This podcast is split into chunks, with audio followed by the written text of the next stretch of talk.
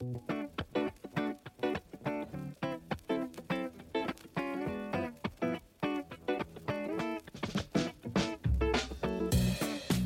and welcome to the Buck and Bernie Show. On this beautiful October day, we are coming to you live from KZMU. And you know, it's October, like I said, and that feel of fall is in the air.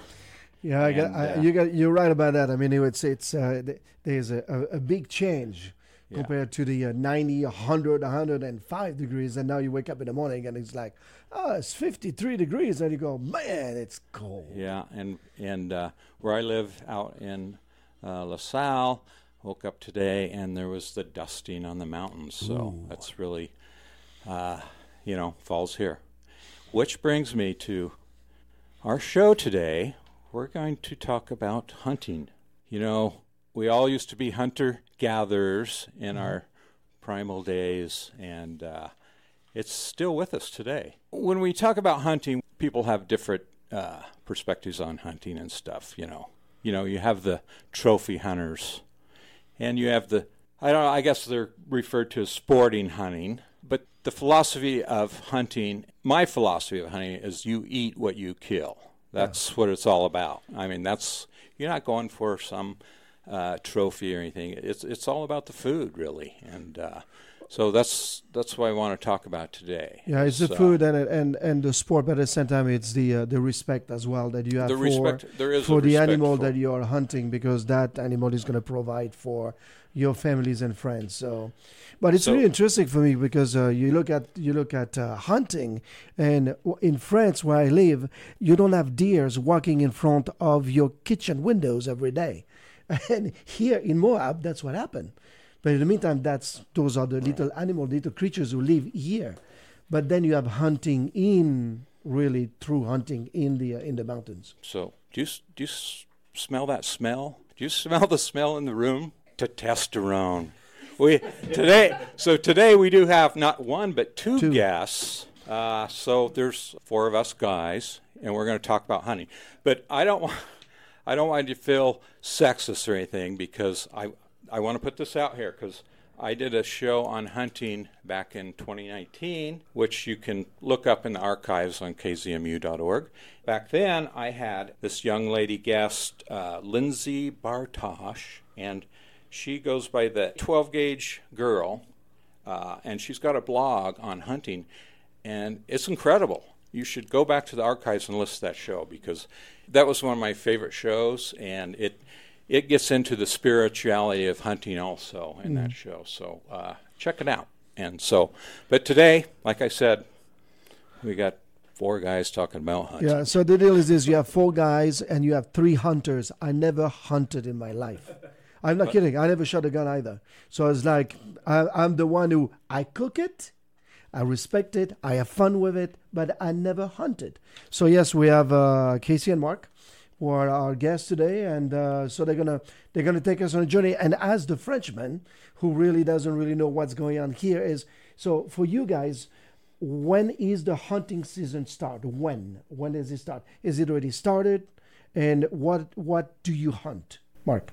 Well, it's already started, and I hunt just about everything I possibly can because I've just I was born and raised doing it, and I enjoy it. It's basically pretty much an excuse to get into the mountains, but uh, also you're right about the respect because I will not kill anything that I can't eat. So that's pretty much it. I considered myself at one time a trophy hunter because I go for the bigger ones, but I haven't shot anything for years. So I on on, on that aspect, you know, I, I don't care. So what do you call the bigger ones? What are Uh, like the big antlered animals, The you know. antlers, okay. Yeah, because I've shot so many in my life in my younger age that uh, now I turned into kind of like that, looking for the big ones and stuff. But then moving out here to Old La Sal, where I have, I realized that I love to eat the Mm-hmm. animals, so I will go with cows, I you know things like that, cow elk and that, and um, yeah, I just love it. And I- Anything. yeah, I, I can refer. I can concur that he likes to eat the animals because we we've Uh, We have elk all the time. In fact, we had elk lasagna last night watching football. So Right. Oh, Yes, it was absolutely. really good. Yes. And you know, I had to have a red wine with the elk lasagna, and so I brought over a bottle, and that's good. nobody helped me. it's like I didn't want to see it go waste, so. So, I so what about what about you, Casey? What, Yeah, I think that, uh, in the same way, you know, um, I grew up hunting. I grew up in Texas, and hunting in Texas for whitetail is very different than hunting here you know, up in the La Sals, where there you can feed corn. They walk up to the feeder, you shoot them. That was considered quote unquote hunting.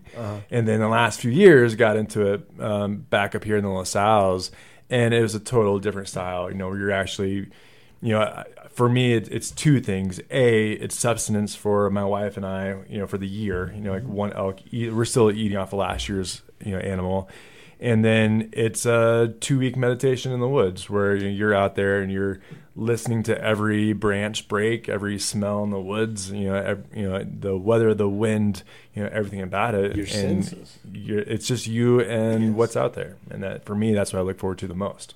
Me too. So let's talk about this. You know, you say this provides substance, and uh, the the meat from game is your most organic meat you can get. in your backyard. Zero It's additives, the best. the best nutrition, and that's you know that's the benefit of it. you really can't get much more like you know farm to table than you know going Exactly. up you know ten miles from our house you know, have a large animal and then in a few days it's on your kitchen counter your kitchen counter right. Right. Forest to table. This is going to be the new thing. Forest to table. I, I love that. Now, there is different ways of hunting. You can hunt with a gun, you can hunt with a bow, you can hunt with so many things. Can you guys review the uh, style of hunting you are, who are in uh, um, happening right now? Well, happening right now is the uh, muzzleloader deer is on, and the muzzleloader limited entry elk is going on right now. So, what is that? Well, limited entry here is uh, you can shoot a big bull. You have to put in for it. You have to draw out for it to be able to Slaughter-based. hunt it, and then, uh, but then the deer right now, the muzzleloader, you can shoot any buck deer as it is right now. Okay. Which Tim and I will hear this weekend. We're going to go on the spike bull hunt, Yep. which is open hunting for everybody. So we'll do that. But What about bow hunting? When is this happening? And do you still do you bow hunt for uh, for big games, or was more like for wild turkey or things like that? Well, your archery hunt starts on the, I believe it's the 17th of August, and um, it ended, I believe, around the 15th for deer. Okay, But uh, for spike bull and a cow permit, which I had, you could hunt for starting of archery 17th until the 9th, and you could hunt elk. And uh, I didn't do very well on that, but uh, archery's my favorite. I've done that all over the world, so yeah. So everybody, we are talking uh, game, game on. We have our guests today, who are amazing hunters. Uh, if you have any question, please call 435-259-5968. If you have any question, please feel free to give us a call. I'm sure that we will have the right answer for all of you. So I'm assuming um, both of you being you were raised hunting from the get go. So at what age? What age, Mark? For what age did you start hunting? Well, when I could do it legally, it was like 16 years old. I had to be 16 to hunt deer and elk or any big game, actually. And I think it was 12 years old for small game, which would be your uh, grouse, pheasants, things like that. Oh, okay. So different age. And Yes. you, Casey? About Yeah, the? I mean, down there, like in Texas, it was pretty young. You know, we'd be 12, 14 years old, and you'd go out and, you know, the population density of whitetail down there is so thick that oftentimes, like, one person could harvest five, six deer in a season. wow. You know, because it's they're just so overpopulated down there, and so they kind of give a license to anyone down there to to take to help. With, uh, you know, for their, you know, it is for me, but it's also for the population control too. Right, and that's that is part of it. Yeah. Uh, that is part of one of the reasons we hunt is to control the population, and you know because different species will affect different uh, other species animals in the population. You know, you got your coyotes, predators, and uh, so even they have to be controlled in a sense. So, and that's determined by the Fish and Game, Wildlife, Mm-hmm. and uh, they continually do studies, population studies, and they determine the permits, right? Because nowadays it's don't don't they sometimes adjust the permitting upon the population? They do. There, there's an allotted number of tags per species. Yeah, so it's you know it's Your it's done for a purpose. Yeah. Yeah. Yeah. So Bonjour. We have uh, we have a question. Somebody's on the line. Who is on the line? Oh, hello. Hello. How are you? Good. How are you today? I was uh, listening to your show. Very, very interesting show today. Thank you. And what is your question, sir? Uh, one of my questions is for uh, for one of your guests on the show. Um, I know he had said uh, he he hunts everything, and he, you know, he eats everything he kills. Um, I was wondering if he had ever hunted cougar. Okay, I'll I will. I will ask him right now. Thank you for calling. So you say, Mark, that you hunt everything, and the gentleman asked if you hunt cougar. Uh, well, I've put in for a lot of years. I've got like 12 points for it, but uh, I uh, here in La Sal, you don't. They don't have a quota. Basically, I mean, for your point system, it's other parts of the state does. So I kind of quit putting in because I'm here in La Sal, and it's just you know over the counter kind of like thing. They have a quota. Once you reach the quota, then it shuts down. So. So my, my question is, do you? So is there a lot of cougar? a lot of- Is a large cougar population in the La Sal? You know, to be honest with you, uh, I've lived here for quite a few years, and I honestly have not seen a cougar in the La Sals. I have a son-in-law that hunts with uh, hounds and things like that, and he said he told me just the other day that you know there's more here than what you think. Have you yeah. have you seen? I have some? seen cougar in the La Sals. Yeah, I haven't seen them. I've seen a lot of sign. I know a lot of people who have seen them, and Yeah, maybe not up high in the in the mountain range, but more in that transition pinyon juniper zone, you know, in the lower elevation. Yeah, you know, and I've out seen there. bobcat also.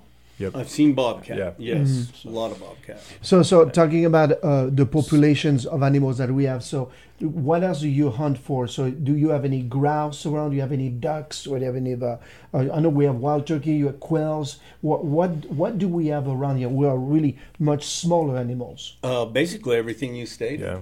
You know, I You hunt do? a lot of grouse. I've got a few this year already, and I'm Oh. just waiting for a big cook-off for these uh, professional Oh, yeah. chefs here to take care of for me. Not a problem. We'll be there. uh, yeah, I've done that. There's uh, pretty much the dove have gone. You know, it's Yeah. Mm-hmm. the cool weather they leave and things like that. But uh, yeah, grouse and turkey. I got a nice turkey this year, and early in the spring we hunt them and cooked it up, and it's a lot better than what people think. They think wild turkey is terrible. I've had people say to me, "Well, you shoot one and then uh, you throw it away, right?"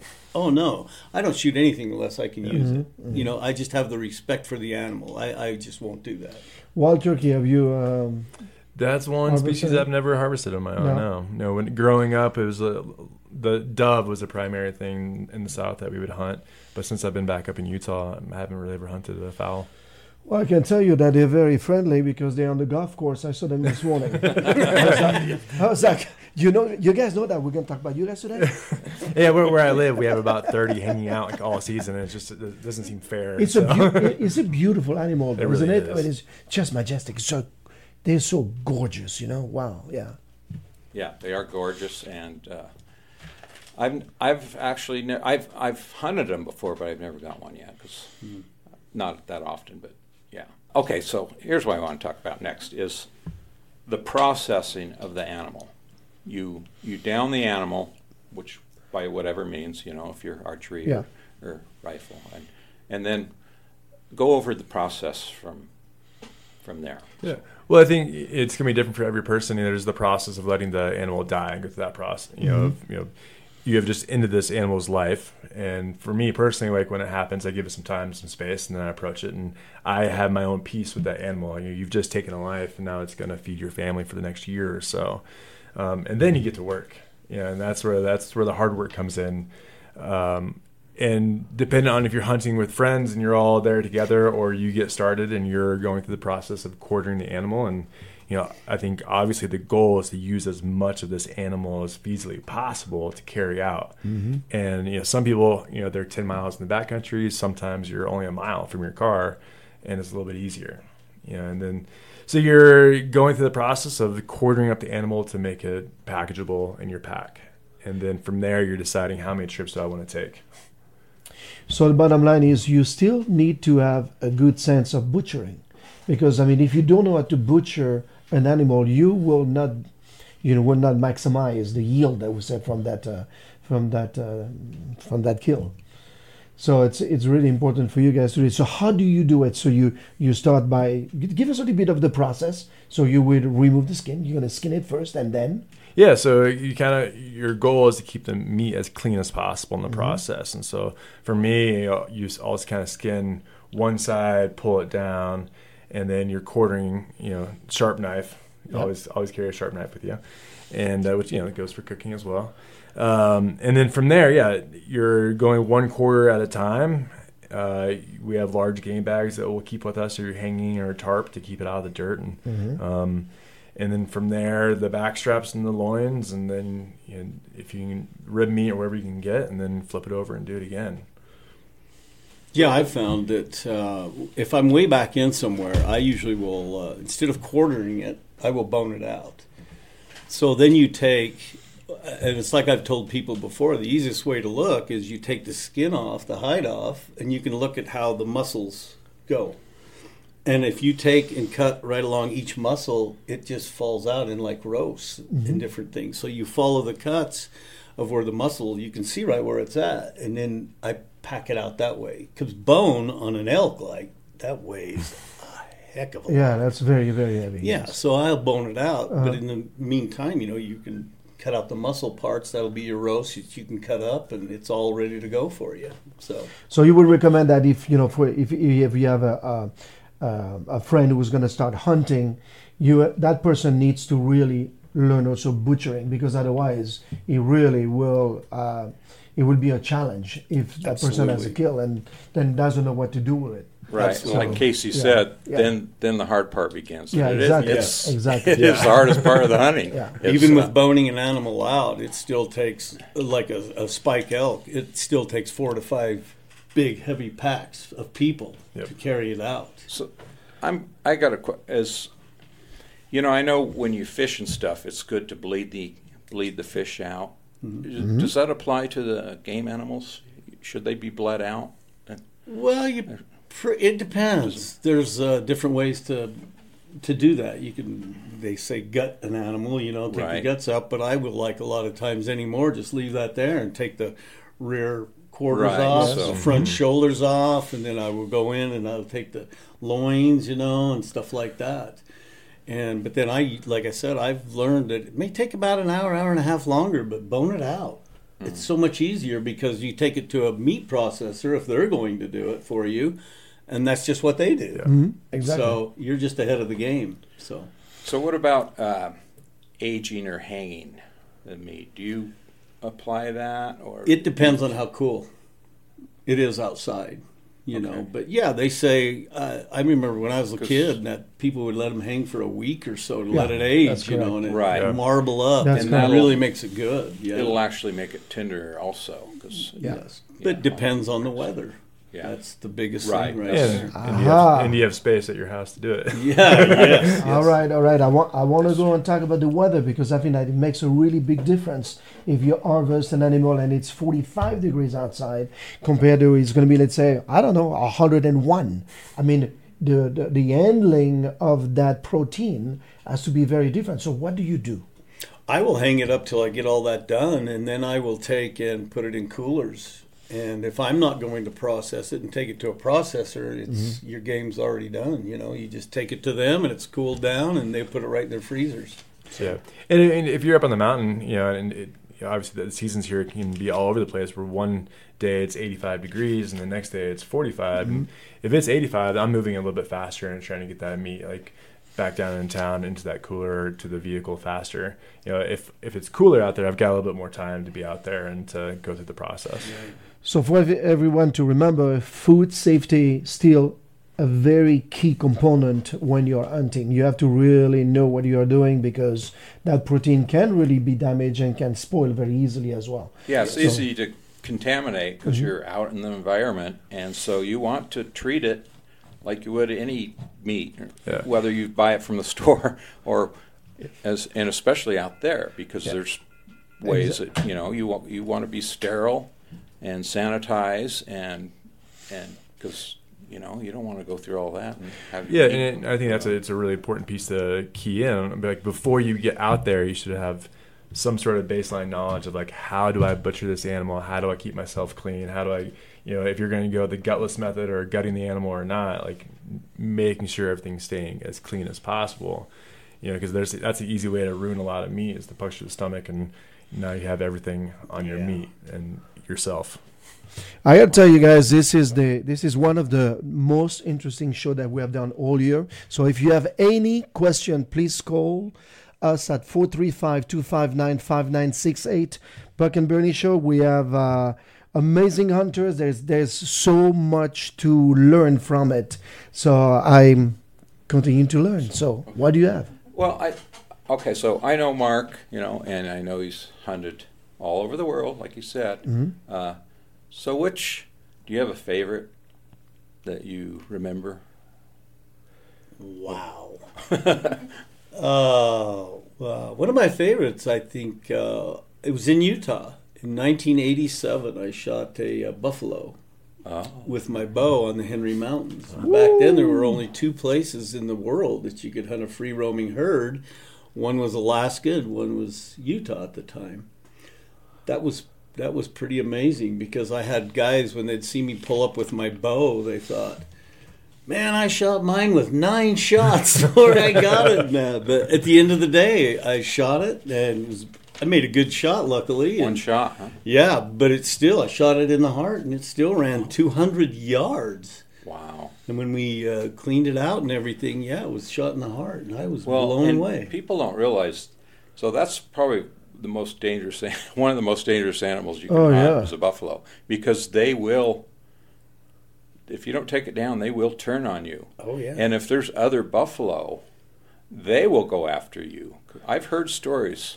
of what was getting- amazing about this is when I shot this animal, it dropped immediately. The rest of the herd surrounded it, like protecting it. Right.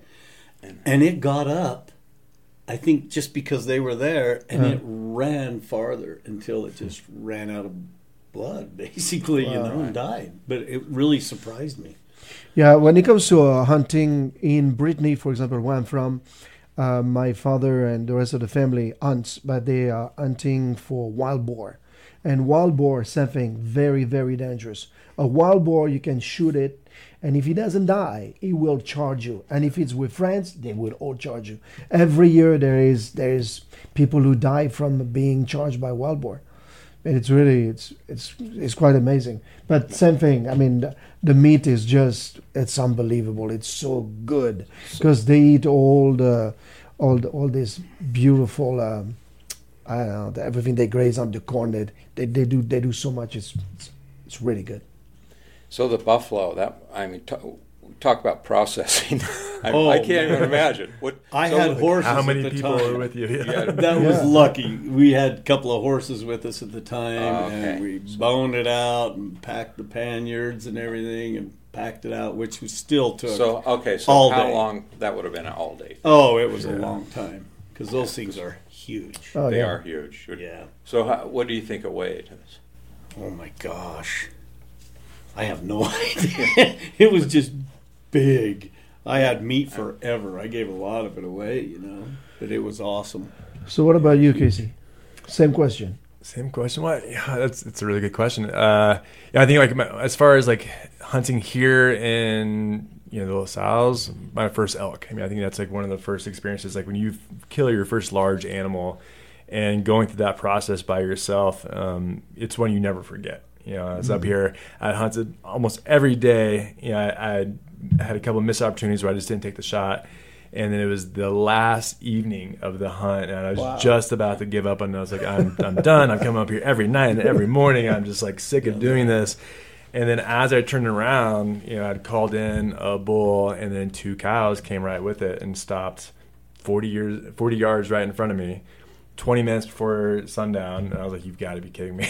yeah, and so that, that's gonna be one one of those moments for me that will never, you know, leave me. It seems like it was a meant to be. It was a meant to be, and, and I'd rather be lucky than good any day type moment. And uh, you know, and I always think you know, you're talking about Mark traveling all over the world, and I think that's like the beauty of like whether you're hunting for a large animal or you're going fishing, like the Yeah. places it takes you. You know, I can. I can go back and think about the places that you know my wife and I have gone, you know, hiked in the backcountry and fished for the day with our dogs, and Mm-hmm. you know those days are those are endless. right. It's uh, it's enjoying the uh, environment is the big part of it. Even if you don't get an animal, thing, you're yeah. having a great experience. Yes. Exactly. Yeah. Yeah, you're communing with nature. That's for sure. Uh, so now we talk, let's talk about cooking, the processing. So we hunt it, we gather it, we take it home, and what do you guys do with it? What is your favorite part of the animal? Uh, the tenderloin. Yeah, yeah, yep, same. Yeah, that's it's the best the cut. Yeah. I make sure that's really taken care of. Yeah. Uh huh. That is that's the prize. The Yeah, prize. The prize it. is tenderloin. Yeah. it is. That's the one you don't share. You, sh- you share with your special friends. Yeah. yeah.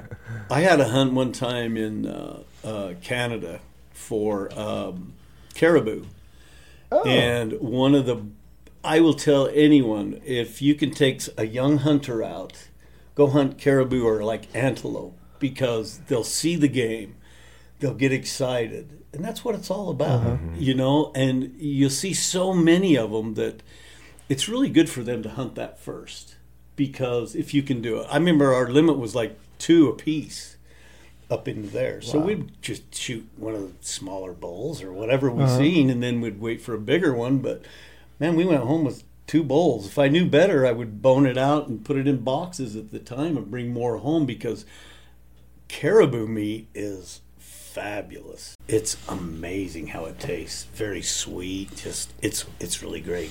It's like elk. I love elk. Elk is Yeah. just, it's really, really delicious. Um, so, with usually with the uh, shoulders, we like to, in the kitchen, I know we like to make stews.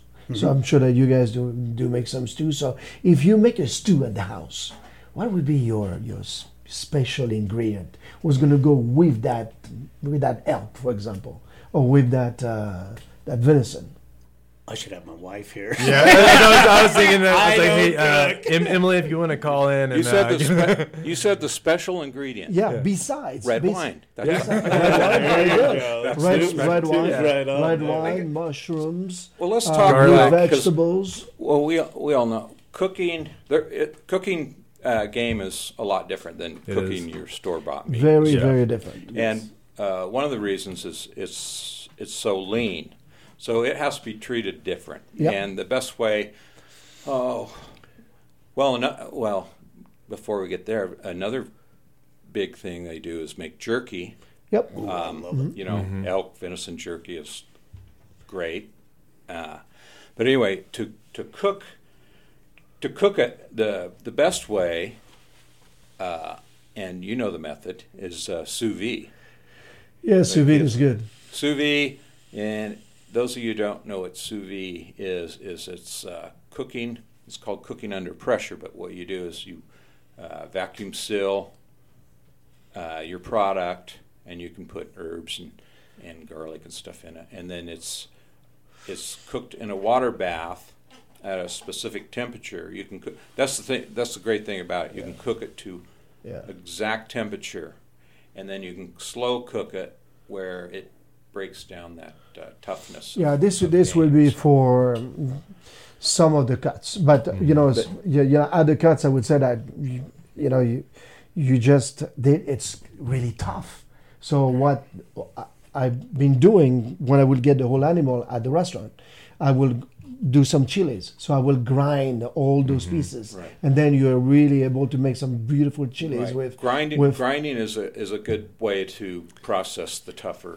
Cuts. And then and it's and it's more versatile too. You can do a lot. Yeah, for the back the legs and stuff. Ground. uh, for the rump, for example, what we do where we do the uh, um, almost like a, a beef beef bourguignon. So cut into pieces, slowly cooked. You cook it for like five, six, seven hours, very, very slowly. And usually you don't cook it on stovetop. You cook it in the oven.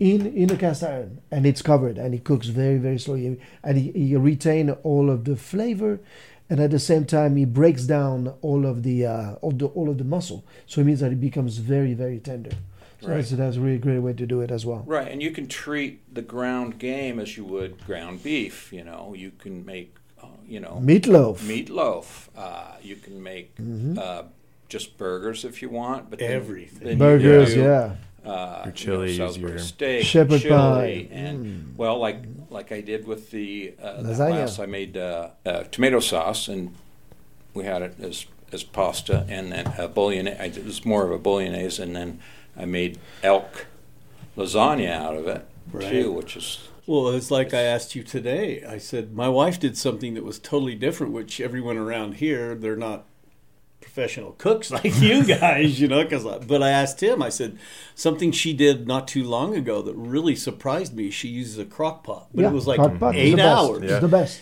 And then what she did though, because these things are so high in protein and they do dry out, even if you mm-hmm. put a lot of moisture in it because it's wild game, she took and turned it off and let it sit for an hour. It really blew me away because I was like, I talked to Tim about it, asked him about it, and the juices went right back into the meat. So when she brought it out and cut it out, my gosh, it was, I've never tasted elk like this in my life. It was very, very juicy. It kept that. I think it's also worth noting too that depending on where you get it processed and if you do it yourself, or like a lot of people will add in fat into that ground burger as well, Yes. Yeah. and that Right. makes that a little bit That's easier very to true. cook as well. Right. yeah Right. There's another thing that uh, um, is, is it's interesting. I was a chef in San Diego, and I was working with Broken Arrow Ranch in Texas. So they harvest uh, with helicopters, so the, so this doesn't stress the animal. But in the meantime, he was gaming because it's, it's, it's game, it's normal, right? And I would have a challenge with my um, uh, clientele because they would say, I don't think this is fresh. This is really like, yes, he has that game, it's really strong. So we had to make, uh, I would say, some uh, adjustment and to really tell the, the guests that this is coming from Broken Arrow Ranch and this is coming from New Zealand, which is a farm raised animal, which is completely different. The flavors is completely different. It's very more, it's very much, it's very very light. So it's really not game when you look at it. What I recommend is if you have, because every animal will be different because they graze differently, they eat differently. So the flavor of the meat will be different. So you can really play with your herbs, your spices, and all of your condiments. So like this, you will be able to control the flavor of the meat instead of the meat controlling and taking over the whole uh, the whole dinner. I would say. So sage, thyme, rosemary. You got to be very careful because rosemary can become a rosemary pot instead of uh, you know a hell pot.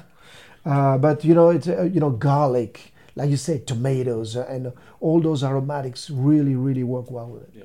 So I, uh, I'm familiar with Broken Arrow Ranch because they provide game to lots of they're restaurants and good. stuff, and that's what it's actually considered. Uh, the the the what they harvest there is is the only place that's considered wild game that you Yes. can actually use in a restaurant. Yep. Because we should mention that that you know if you're a restaurant serving game, it's not game that you go out Uh-uh. and shoot because you're not allowed to do that because it has to be USDA inspected. Yep. And uh, but at that ranch, it's, it's such a massive ranch. I can't remember how many acres it is, but it's Yeah. actually even though uh, a lot of the the deer and stuff were imported from overseas because they got all kinds. Uh-huh. So they have all kinds of antelope and, and everything on the ranch. And what they do is they hire, I mean, people, well, I shouldn't say they hire, people pay to go on the ranch and hunt. And that's how they that's how they harvest their meat there is actually by hunting, not Yep. you know, not through uh, you know, meat processor or anything. Uh, but let's so let's talk a little bit because you know, people can buy elk and and everything now. Not every, but elk and bison are really big now. You that you can get in the store. Uh, You can get ground elk. You can go right down here to this local city market and buy Bison. elk Ground- and bison. Yep. But it's not it's not wild game per se. That, that that's Right. more farm raised. Yeah. And so the taste is different. 100%. And, and it's and it's uh, All right. it's So not as what you know people refer to it as gamey, but it's because game gets gets their flavor from what they eat. yep. So a lot of these, you know, um, farm raised animals are usually just grass fed, and that that's all they eat, as like a opposed cow. to Yeah, right, exactly. Yeah. exactly, Yeah. and Yeah, it'll stockyard cow more- versus a and wild it'll grazing. have it will have a you know a more mellow flavor, I should say, compared to uh, compared to the wild game, and and especially there's a big difference. I don't know. Uh, rabbit. I used to hunt a lot of rabbit. Oh, rabbit is I love the taste I love of rabbit. wild rabbit. Hmm. Completely different taste than a farm raised rabbit. Just different. Yeah. Just you know, farm raised rabbits don't. They're good, but they don't have much taste. What I consider taste. No, they don't taste like have that chicken. Gaminess. Right. You It's know. true. It tastes some like people chicken. Are, some people are put off by gaminess, but they just need to experience. That's what it experience. is. That's they what- have to experience it, and and each, you know, you could have a, a deer or elk that tastes different from Mm-hmm. year to year. Oh yeah, 100%. definitely, definitely. And then I, I think part of the the process of like that the full the process of going from hunting and taking it home to cooking is learning how to cook it. You know, I think for people who have not cooked wild game, it's like we've said before, it's very different than the meat you get at the store, and it's really Right. easy to overcook it, and then all of a sudden you're just this gamey charred piece of meat that's super chewy. Or and it's they're like, dry. Yeah, and they're like, wow, I don't really like this, and it's like, wow, it just wasn't cooked right. And you Right, ve- and and, then- you're very discouraged because you go, oh man, I spent all that time and and Should've and fed it to that the dog. it's not eatable. No, and but there's a way. Like if if it Really? has if it's wild and gamey, there's there's There's cooking ways. methods like you Techniques. mentioned, like you you know you might want to be using more garlic or whatever because if, if it'll mellow out that gaminess or or curries, you know curry uh, is a good method of you know lots of spice in that and that that'll go with the gaminess. and- when and we that. were So- uh, when we had wild boar in France in Brittany, um, what my family would do is they would uh, take the wild boar meat and marinate it in red wine, for example, Yeah, and that's- that red wine would take a lot of that really strong gamey flavor because gamey when it's too strong is just too strong. Right. Period. So yeah, this is where you have to control it, and and that will be that will be a really good way to do it. But I want to tell everyone to call 435 259 5968. Call us at the Buck and Bernie Show because we will be able to help you most likely to have the perfect dinner, the perfect recipe, and how to really uh, handle this beautiful wild game that you just harvested or you just bought. So, Mark, I have a question for you that you may or may not be able to answer, but I've heard that uh, antelope, if you're not supposed to shoot them on the run. Have you heard that?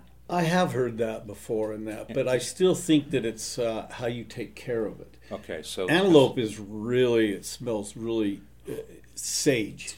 You know, I mean, it's just really strong in that. But what we found out is if you take the coolers with you with ice and that and get it cut up and cooled down as fast as possible, it's a lot better. Okay. And then marinating it. So have you sh- have you shot Yes. both ways, standing and running, and Yes. you have? Yes. And you've never really Never noticed- noticed the difference because Okay. we took care of them the same. But I've heard that where if they're running, you know, Yeah, I heard, like, the adrenaline or something. That, Yeah, but I it's like, how do you do but- that? Yeah, that You know? Yeah. which does make sense because they, you know, they they did learn that It even does. with cattle. You know, they now they have they've changed their method of slaughter, where they they don't stress them out Exactly. and they so Yeah. there must be something to it. Right. So there's there's one thing that we talked about it. We we we talk about the handling from we hunted it, we butchered it, we packaged it, we put it in the cooler, we took it home, and now it's at home. One thing that uh, I'm sure that you guys do is you need to make sure that you write down the date, you write down the cut, because when it goes in your freezer, And knowing Yeah. you guys, you you have a lot of meat. So when you open the freezer, you have to know exactly what you're looking for. And it's also very important to remember that a protein in the freezer will damage as it stays longer and longer in that freezer. So what do you guys do? Call Tim and my wife. Had friends over Let and them cook it up because I am not that good. No, on that's that, no, it's that's good that you mentioned that. You you just definitely want to label it and date it, Uh-huh. just like any food you put in the freezer, Right. Because you might might have still meat from the previous Yeah. Exactly. year. And that's so the reason you I want to brought it up. rotate Yeah. it also, Yeah. Absolutely. where you're be, going to be always using the oldest first. Just yeah, because it like you say, it does deteriorate over time, in the, f- even in the freezer. Yeah, all So- proteins, all of So them. eat your old oldest first. Yeah. Yeah, and I think I mean our kind of goal at, like at, at home is like you know we you know almost a year to the day like you know we're still using our elk and we'll, probably in the next three weeks if we're right we'll probably run out of that elk meat from last year and you know ideally then we're lucky again this year and can replenish that freezer and you know have a year per animal. Right. But there's other way. Uh, my my grandmother used to uh, can. Uh, Yeah, you can you Venison. can you can can canned venison is very good. Very good. Have you had it? Mark? Yes, I usually don't care for venison and that, but uh, that's why I usually jerky the whole thing. But I've tasted bottled it, canned, and it is tender. It's amazing. Yeah, it is. Good, It's how you so. prepare it and Right. take care of things. That's what it all boils But, down to. yeah, All don't right, so- about canning. What's your secret to jerky? Man, Make the base jerky. What's your secret? I don't for both know. of you I- guys. It's just my flavoring, what I like. I like just the pepper jerky Yeah. myself. Okay. You So know, you other usually people have like you, you have yours processed most. Of the Yes, time. You I don't do make now your because own. it's a lot easier. Right, But so- I take it to a place in Springville. They're fabulous. It's uh, clean. They take care of it. They can jerky it whatever I want, and they're fast. So I get it fast. So I know that it's not been sitting around forever. But they are awesome. Yeah, I I think for me, like growing up, when we would we would cut up the venison, and you know, it was always the slow and steady. You know, the smoke. It'd be in there for a couple weeks before we even touch it, whether it was the dry mm-hmm. sausage or the jerky. But you know, I I would totally agree. Like now, it's kind of what we do with like a mechanic or a chef. Like you hire your professionals, and they're going to do it right, and they're going to do it well. You know, once you find Yeah, that it'd worth- relationship, It is Don't- worth Don't it. try Oh, experimenting with it. it's I mean, hundred percent. You're like, okay, I had this one animal. Like, I'm gonna let a professional process this thing, and you find the processor that you like the most, and you stick with them, and it's consistent every time. Yes. Right, and you know it's done right, and you know because Yes. again, Clean. you By the same standards, We could talk yeah. about sanitation again Yeah. because uh, you have the infill processing, Yeah. and then you have the butchering. You take the detailed butchering, like you do whether at home or you take it to a processor, and that's another benefit because Mm. at home it's a lot easier to contaminate that meat It is. than So if I'm a local guy and I have uh, I want to have my uh, my jerky done, who do you recommend? Where do you recommend I, I take that meat? I take mine to Springville. Springville. Okay. Yes, all the time. And I take mine over to Fruita. Okay. spring and fruit. Okay. So those are those are really good uh, good information for all of you hunters, because if you want to uh, to make sure that you have something in a controlled environment who's going to be a product who's going to be just perfect, then you take it to your processor and they will take care of it for you. Yeah, I remember back in the day, you you just take it to the local grocery store and Yes. the butcher Yeah. there. Back when they had Yeah. butchers actually in the store, Yeah. which Like don't exist anymore. No. It's like their stuff comes in prepackaged and all that. But anyway, you, you can't do that anymore. So No. and I think the the closest processor in Moab is Blue Mountain Meat. If I'm In Down in Monticello. yeah, Yeah. Monticello. Yep. So, There's one in Dove But, uh, Creek and different places. but you know, do actually do. I mean, it, it is because they do do it different stuff. And like Mark says, it you want a good processor. Absolutely, they're all different. One of them, you may open the thing up and have hair all through it. You Yep. know, and it's like, God, that's a turn off right Yeah. off the bat. You know, like, Ugh. But uh, yeah, I found these guys in Springville. I've been with them for 25, 30 years. They, it's the cleanest place I've ever seen, and they get right to it, and it's awesome. Yeah, and so, and that's that's the other thing. Getting back to you know from from when that animal's down to the processor, you want to be, you know, quick. Yeah. because you know there's a lot of lag time there. cool it like I said, it depends on the weather, how much meat you have. Can you hang it in your garage? You know, like where I live, you know, it's up in the mountains, cooler, and I could Yeah. get away with Yeah. that. But you couldn't get away with that in Moab this time of year, No, especially I- anymore. It's it's like warmer and warmer. So Yeah, I think I mean ideally, or the ideal situation is you were to take down an animal and process it and get it back home that night in the garage coolers, and the next morning you're taking it to your processor, or Yep. you know you're not lagging behind, but it's a pretty active right. process. So I would I would recommend finding your processor ahead of time. Yes. Before you kill the animal. Absolutely. Yeah. And Yeah. so you're not caught in this situation. Okay, I have this animal. Now What's what the am I going to do with Yeah. it? So, yeah, have the degil- diligence to uh, uh, find the processor, have them set out, and you know Right. have, have a good one. So through recommendation, It recommendation, means a lot then- on your and taste then and everything. and then how well the animal is. call them and say, hey, listen, what what's your schedule? How can I? Can you take my meat at this date? Blah, blah. So And that's probably the biggest one of the biggest takeaways of all that is how prepared are you like before you even go up to the mountain? Right. You know, do you have everything you need? It- better. do you have a sharp knife or two and a headlamp? You know, like all those things to set you up for success to get the animal back and processed as soon as possible. Yeah, that's a that's a success. So, Uh, and I would highly recommend, you know, if you're going out hunting for your first time stuff, go someone, go with someone that's Yes, don't go experienced. alone. Don't, don't just feel like you can go Yeah. out there, shoot an animal, and take care of it because you can't. And Mm. Yeah, I'll go with you guys. yeah, So like this, I can, uh, and don't, and don't worry about that. I can do all the butchering. I'll do all the butchering for you. That's not a problem whatsoever. And you'll carry going on you'll carry your fair load. oh yeah. You're more than one. Oh yeah, yeah, yeah, yeah. I'll do. I carry the backstrap and the tenderloin. That's it. Right there. And by the way, I will run down the mountain fast. not on the back strap. That's easy. So, uh, talking about cooking, um, we talk about uh, uh, stews, we talk about chiles, we talk about slow cooking and sous vide and all that. Uh, when it comes to tenderloin and loin, I always love to cook it medium rare to rare because this is where you can really taste. I would say the animal, and, and also it will stay very tender. If you cook more than that, there is a catch. If you cook it medium to medium well, venison has a tendency to taste like liver. It just, it just, the flavor just changed completely. So especially what I'm talking about the uh, the, the tenderloin and the loin, and uh, so you know, medium rare, rare is really good. Peppercorn. I like to also do a, a sauce will be with like a sun-dried fruits, like sun-dried cherries or Yeah, things like this. Will really, really, uh, yeah, uh, cuts the gaminess. yeah, just Mushrooms go good with game. balance as well. Mushroom is very, very good with it as well. Yeah.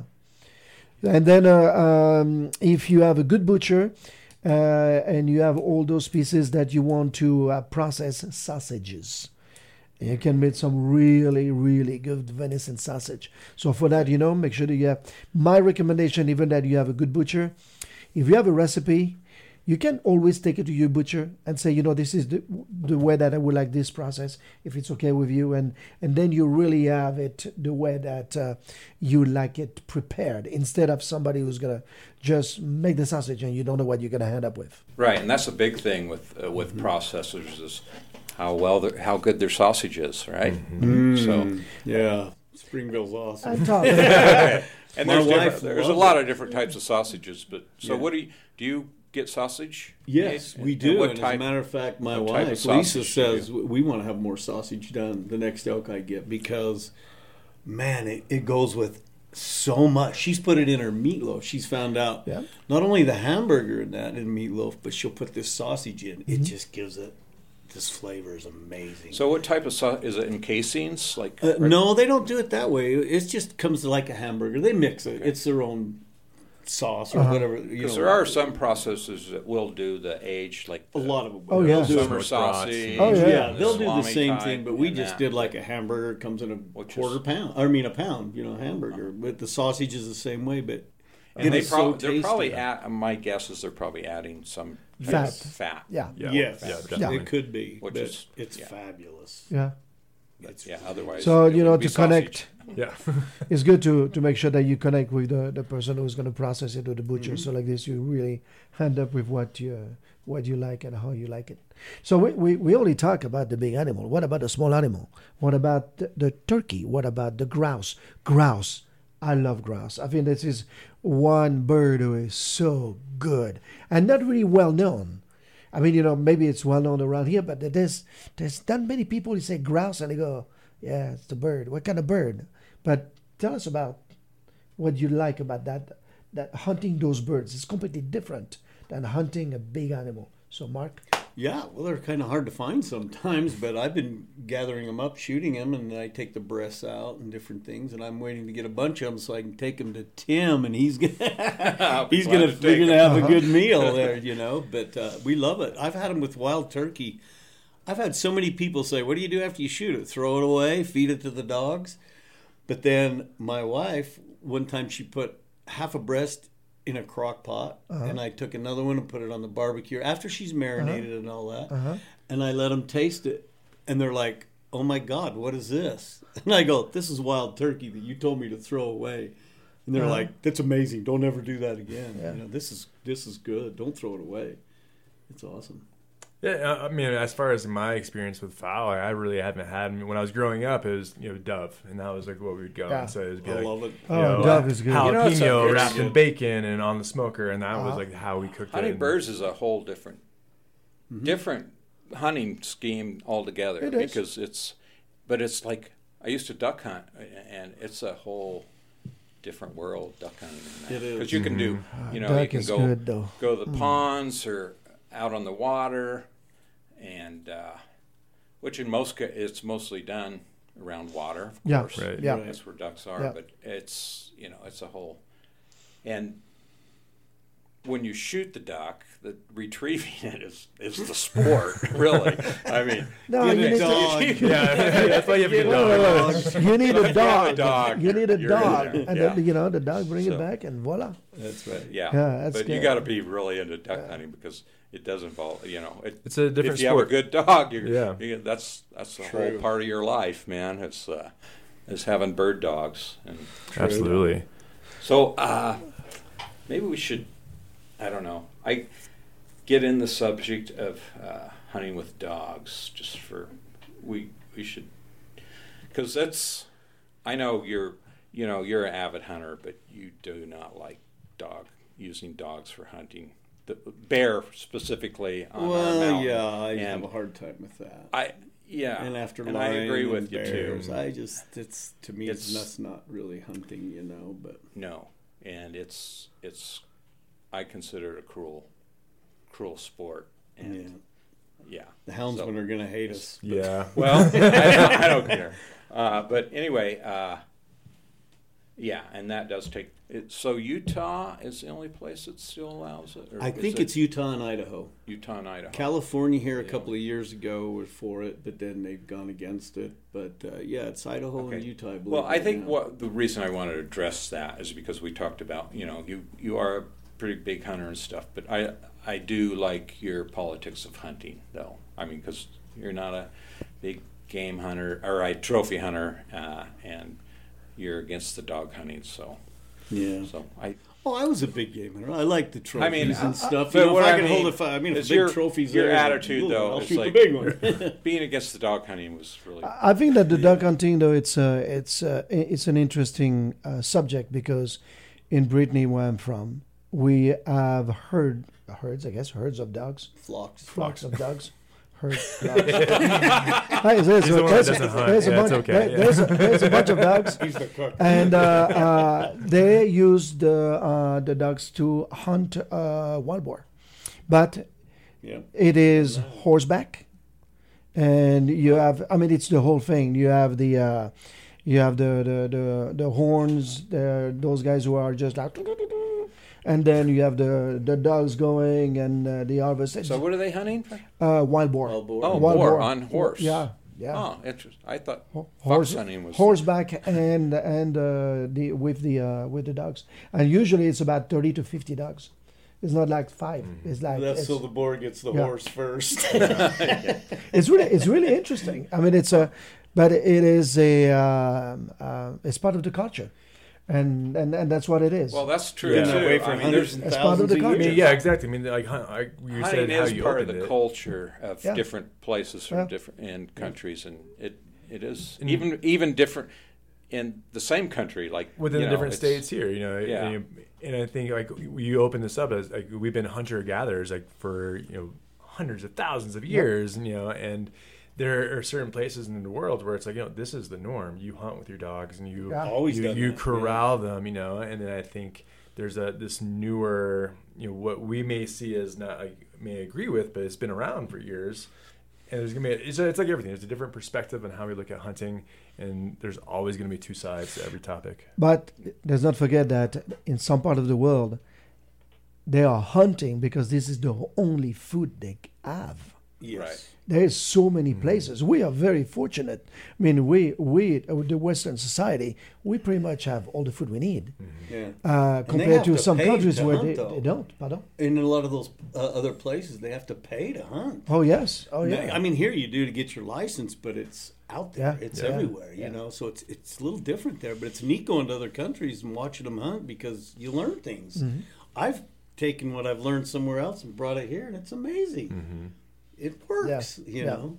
Right, different cultures. Some of them have different types of rituals yeah. Exactly. Yeah. for. Exactly, yeah. and It's yeah. When that leads into the topic of you know the uh, shooting the exotics, you know we have the, the the wild game ranches in Texas where you know you can go shoot a kudu or you know a lion or whatever, and you know there's that's a whole other topic of conversation Yeah. hunting, but then that goes right into the the wild wildlife conservancy, you know where people are spending fifteen twenty thousand dollars to go shoot this animal, that helps this ranch breed and raise these animals that often some of them they ship back to Africa and Replenish. replenish the population there.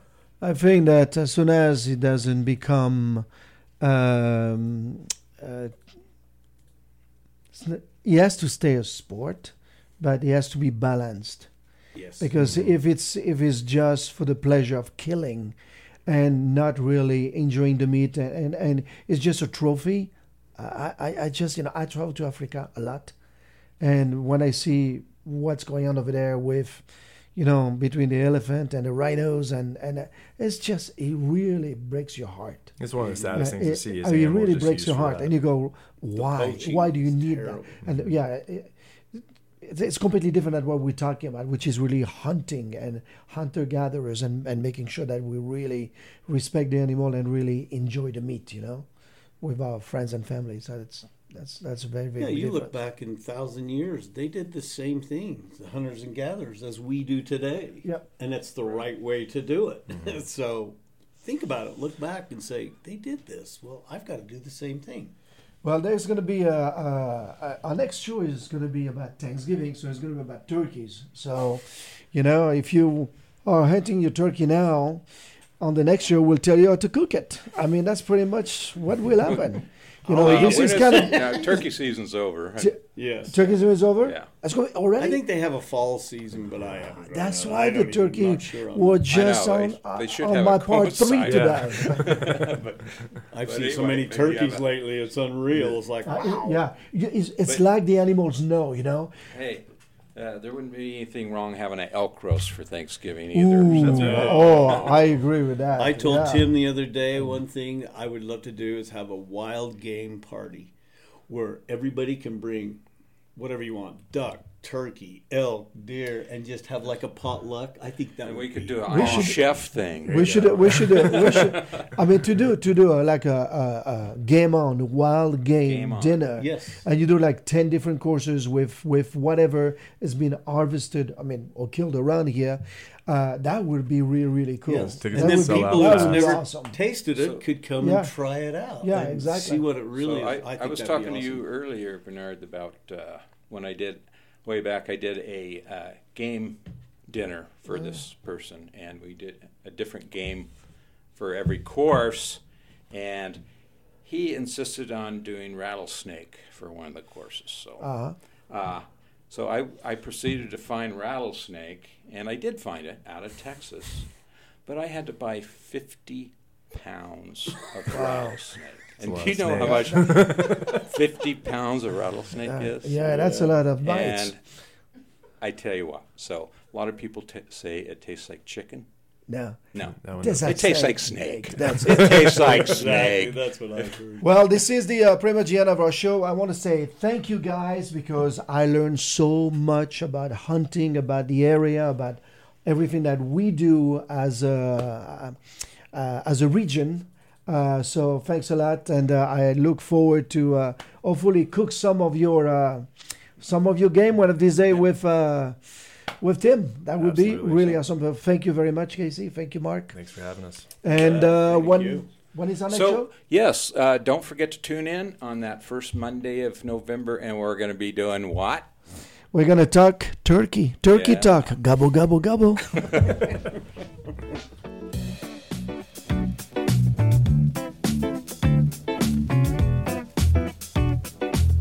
Chef's Adventures with Buck and Bernie airs on the first Monday of every month at 4 p.m. Head to kzmu.org for archives and recipes.